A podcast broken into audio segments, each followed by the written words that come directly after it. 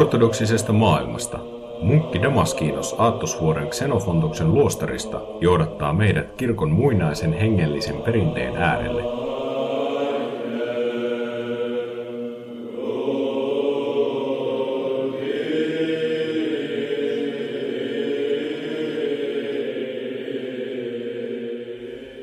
Jatkamme pyhittäjäiti Maria Egyptiläisen elämäkerran lukemista. Jos et ole vielä kuunnellut ensimmäistä osaa, tee se ja sen jälkeen jatka tästä toisesta osasta. Tämän nähtyään ja kuultuaan vanhus lankesi maahan, syleili naisen jalkoja ja sanoi kyynelin, vannotan sinua Kristuksen meidän Jumalamme nimeen, hänen, joka syntyy neitseestä, jonka tähden olet pukeutunut alastomuuteen ja jonka tähden olet tällä tavoin uuvuttanut lihasi. Älä salaa itsestäsi mitään palvelijaltasi. Kerro minulle kaikki, jotta tekisit Jumalan ihmeelliset teot tunnetuiksi. Mitä hyötyä on kätketystä viisaudesta ja varjellusta aarteesta, kuten on kirjoitettu? Kerro minulle kaikki Herran tähden, sillä et puhu turhamaisesti tai kerskaillen, vaan opettaaksesi minua syntistä ja kelvotonta. Uskon Jumalaan, jolle sinä elät ja jota sinä palvelet. Uskon, että hän johdatti minut tähän erämaahan tuodakseen ilmi sinun elämäsi. Ei ole meidän vallassamme vastustaa Jumalan suunnitelmaa. Jos Kristus meidän Jumalamme ei olisi tahtonut, että tutustun sinuun ja kilvoitustapoihisi, ei hän olisi antanut minunkaan nähdä sinua, eikä olisi antanut minulle voimia ryhtyä näin pitkälle matkalle, minulle, joka koskaan aiemmin en rohjennut tai voinut jättää keliaani. Tämän ja paljon enemmän, sanoi Appel Sosimas. Mutta nainen nosti hänet pystyyn ja sanoi hänelle, Abba hyvä, häpeilen kertoa sinulle säädyttömistä teoistani. Anna minulle Jumalan tähden anteeksi. Mutta kun olet jo nähnyt alastoman ruumiini, riisun alastomaksi ja nähtäväksesi myös tekoni, jotta saisit tietää, millä häpeällä ja siveettömyydellä sieluni on täyttynyt. Kuten arvelitkin, en halunnut selittää elämääni kerskaillakseni, sillä mitä kerskailtavaa minulla mukaan olisi, koska olen paholaisen valittu astia.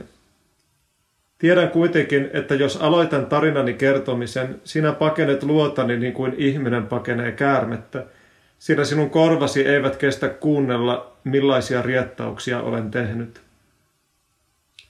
Mutta kerron sinulle kaiken mistään vaikenematta – Ensin vain pyydän sinua rukoilemaan lakkaamatta puolestani, jotta löytäisin armon tuomion hetkenä.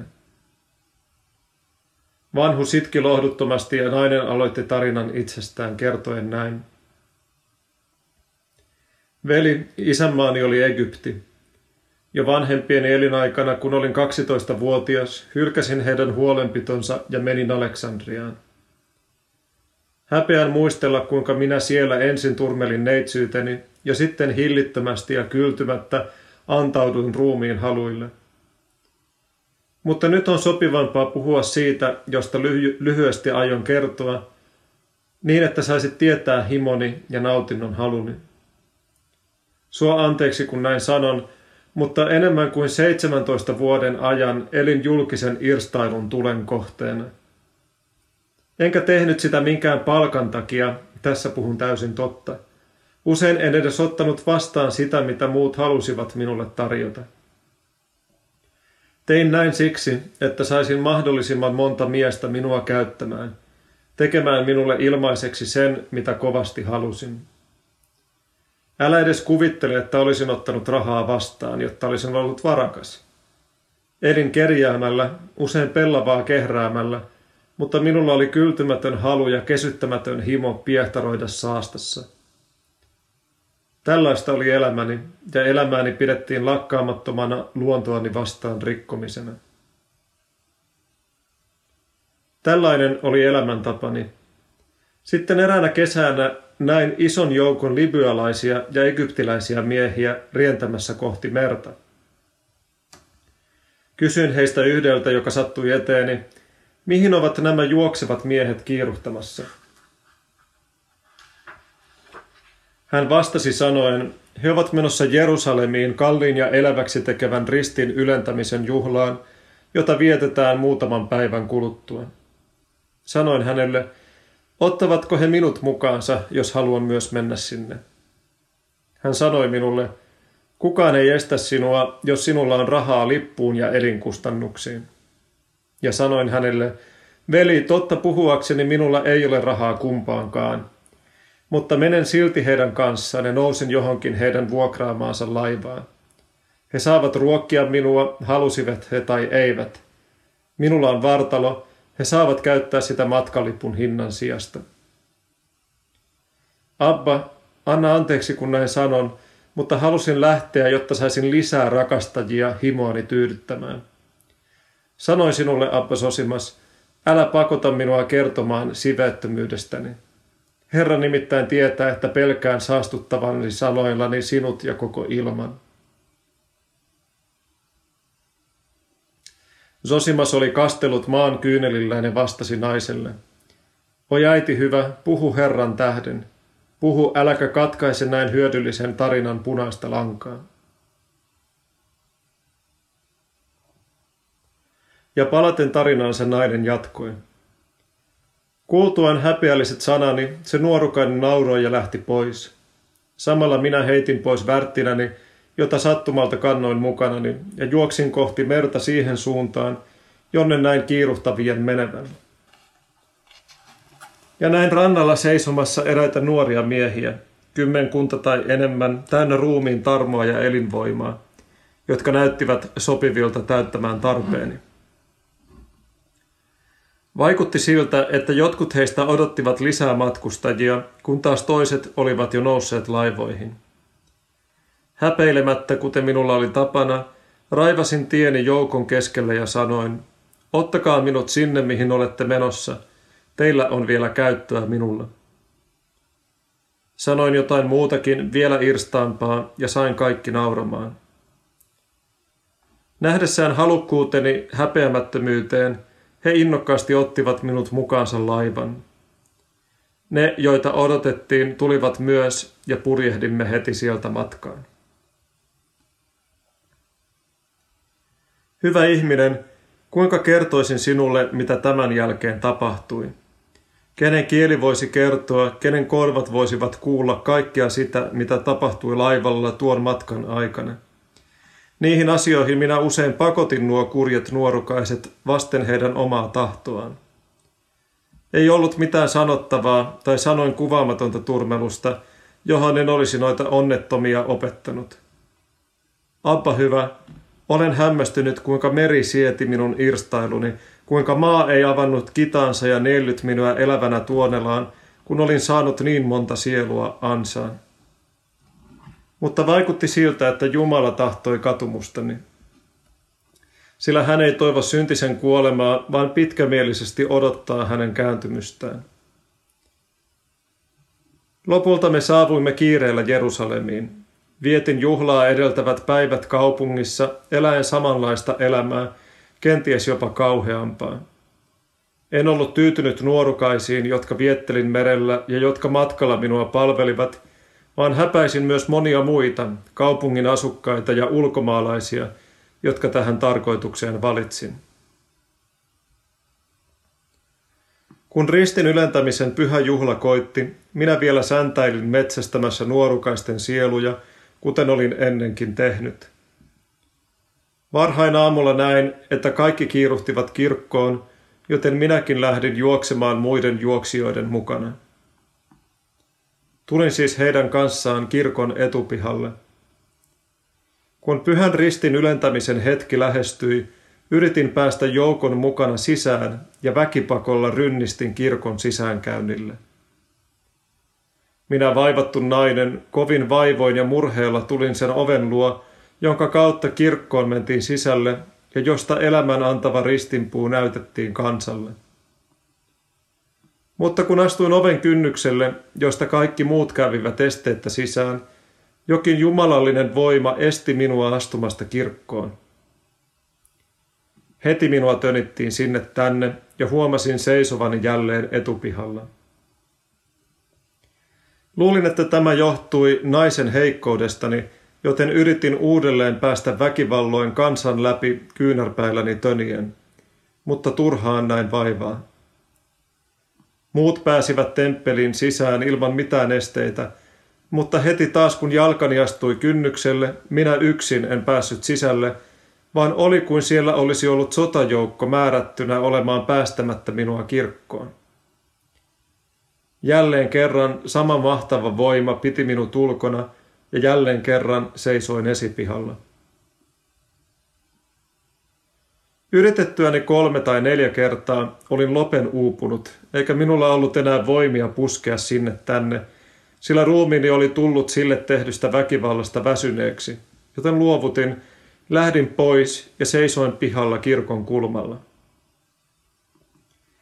Vasta silloin alkoi minulle selvitä syy, jonka takia en päässyt katsomaan elämän antavaa ristiä. Pelastuksen sanoma kosketti sydämeni silmiä ja paljasti minulle, että saastaiset tekoni estivät minua käymästä sisälle.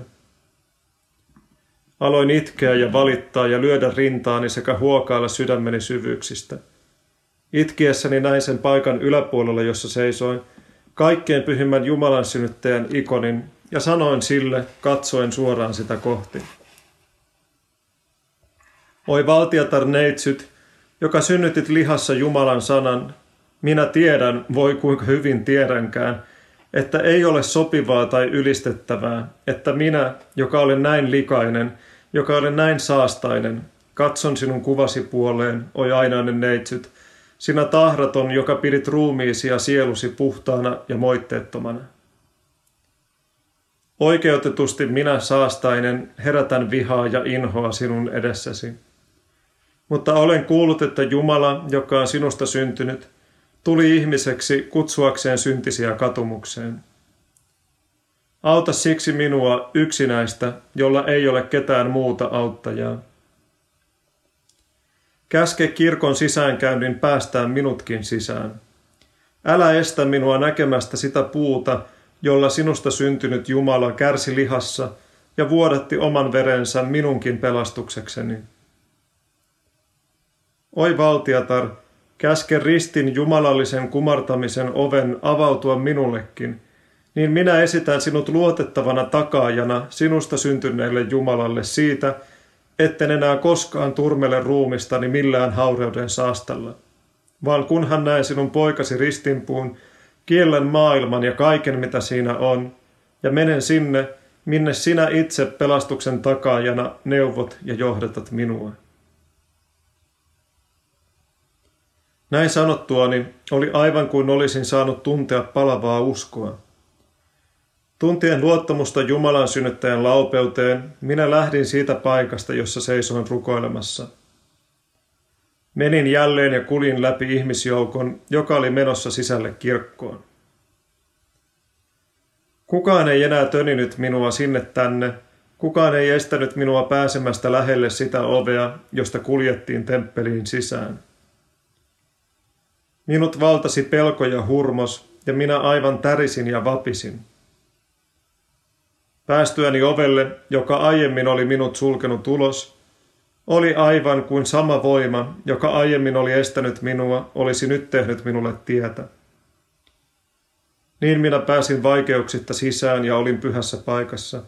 Tulin arvolliseksi näkemään eläväksi tekevän ristin.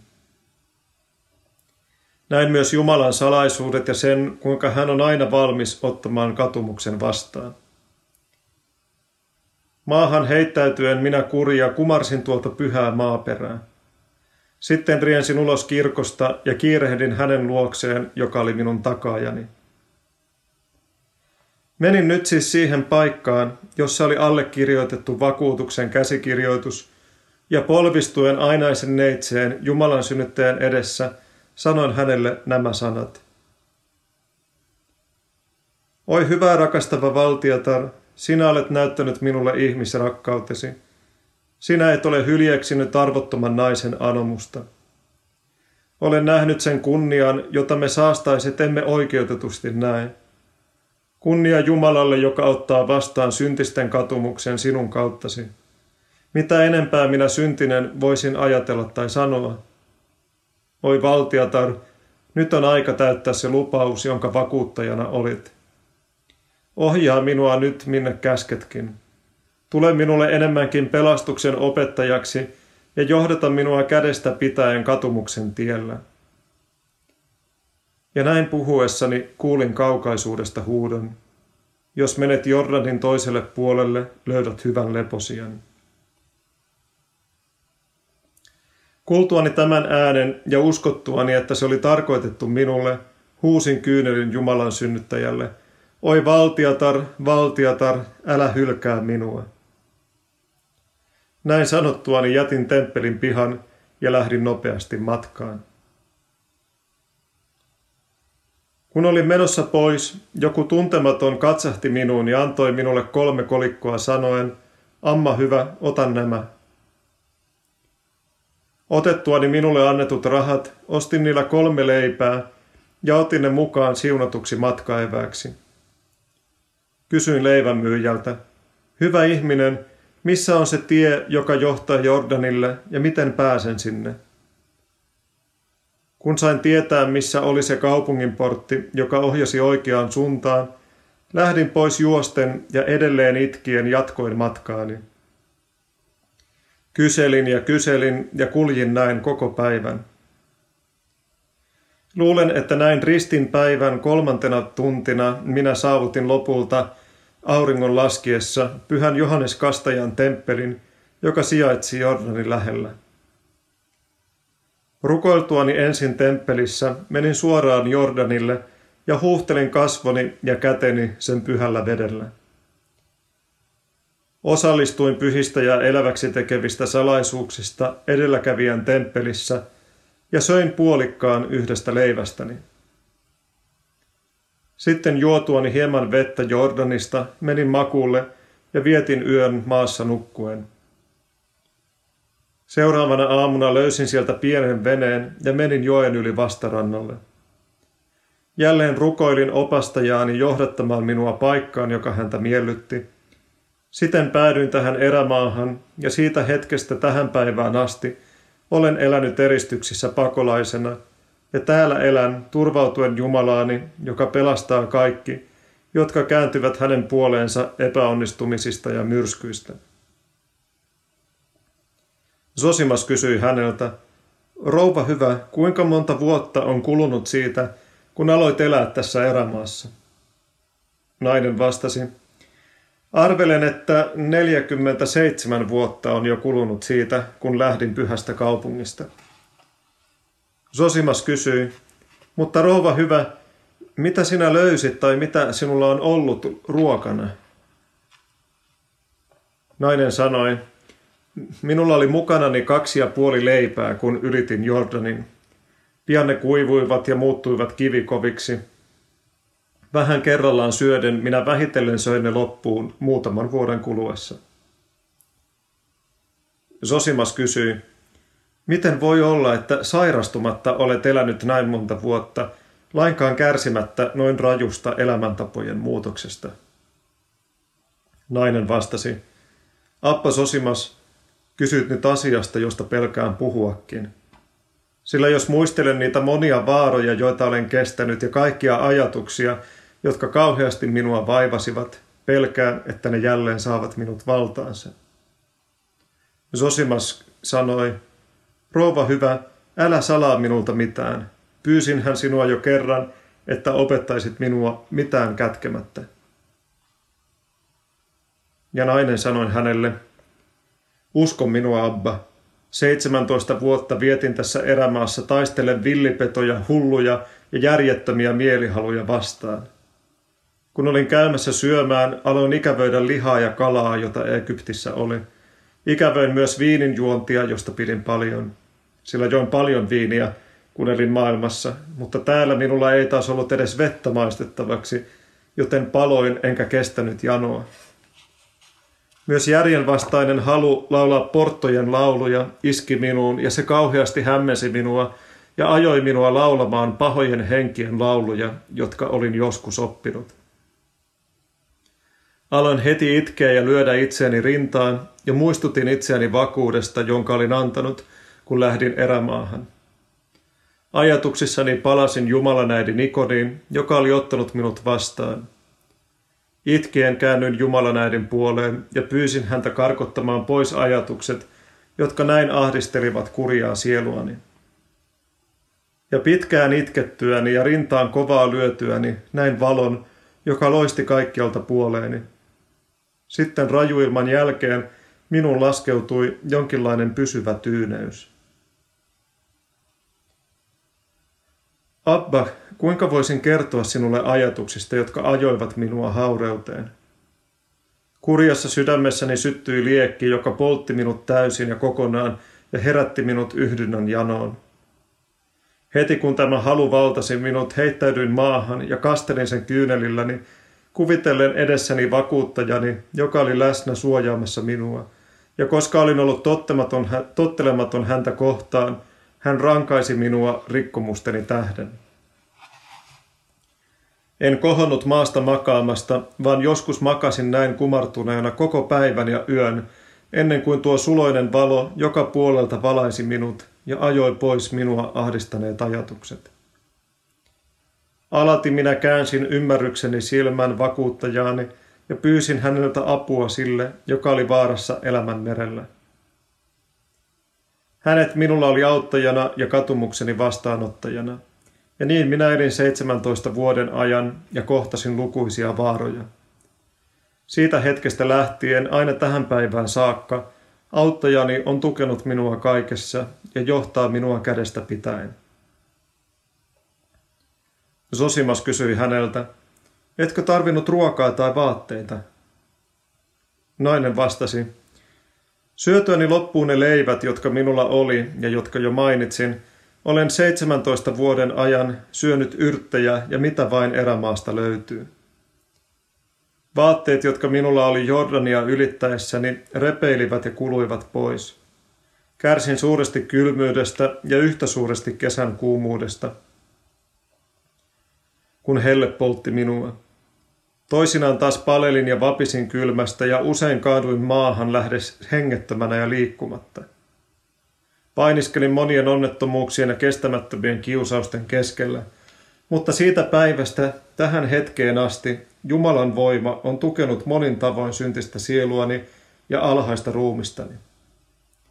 Kun vain ajattelenkin pahuuksia, joista hän on minut vapauttanut, minä saan katoamatonta ruokaa – toivon pelastuksestani. Minut ruokkii ja vaatettaa Jumalan sana, joka ylläpitää koko maailman kaikkeutta. Sillä ei ihminen elä pelkästään leivästä, ja niillä, jotka ovat riisuneet pois synnin rievut, ei ole mitään turvapaikkaa. He pieleskelevät kallion rotkoissa. Kun Sosimas kuuli, että hän lainasi pyhiä kirjoituksia, Mooseksen ja Jobin kirjoja sekä psalmeja, hän kysyi tältä, Rouvani, oletko siis lukenut psalmeja ja muita pyhiä kirjoja? Nainen hymyili tämän kuullessaan ja sanoi vanhukselle, Hyvä ihminen, usko, että en ole nähnyt toista ihmistä sen jälkeen, kun ylitin Jordanin, paitsi sinun kasvosi tänään. En ole nähnyt petoa tai mitään elävää olentoa sen jälkeen, kun tulin erämaahan. En koskaan oppinut lukemaan. En ole myöskään koskaan kuullut kenenkään laulavan tai lukevan.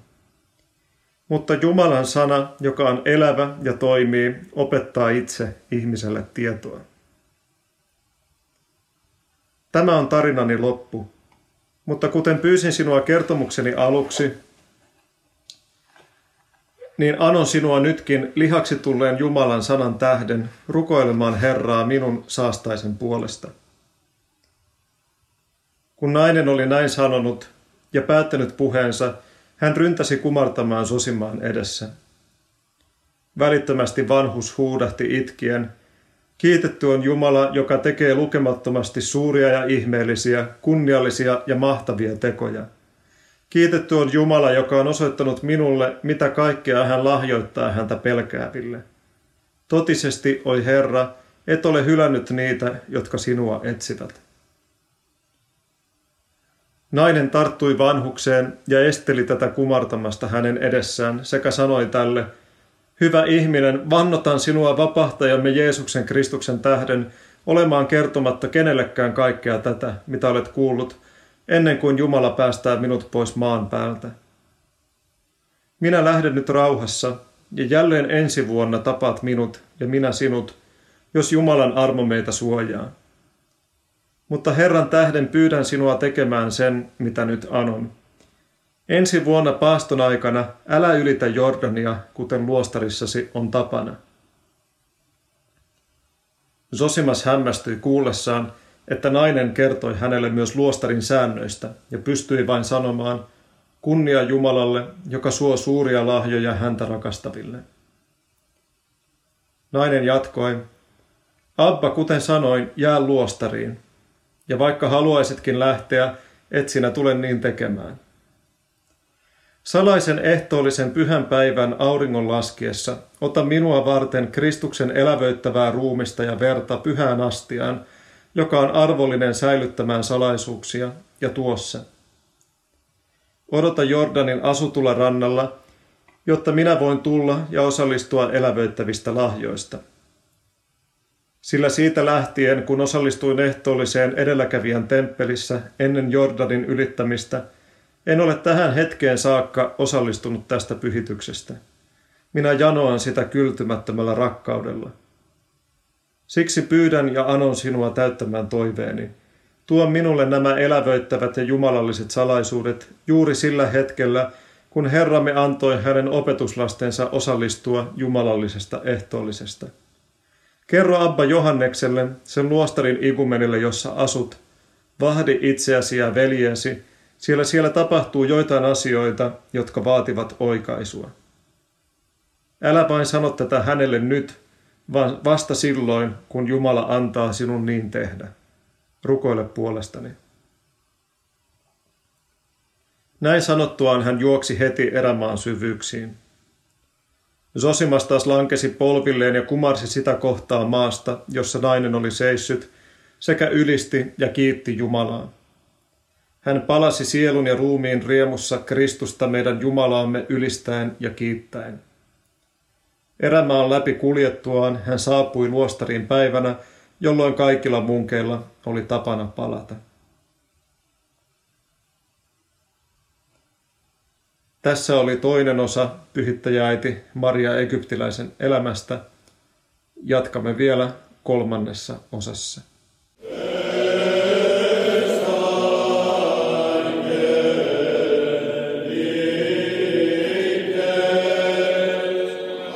Kuunteli munkki Damaskinoksen lähetystä ortodoksisesta maailmasta. Kysymyksiä ja palautetta voi lähettää sähköpostitse osoitteeseen munkki.damaskinos.org.fi. Lisää kuunneltavaa ja luettavaa löydät osoitteesta ortodoksisesta maailmasta.blogspot.fi.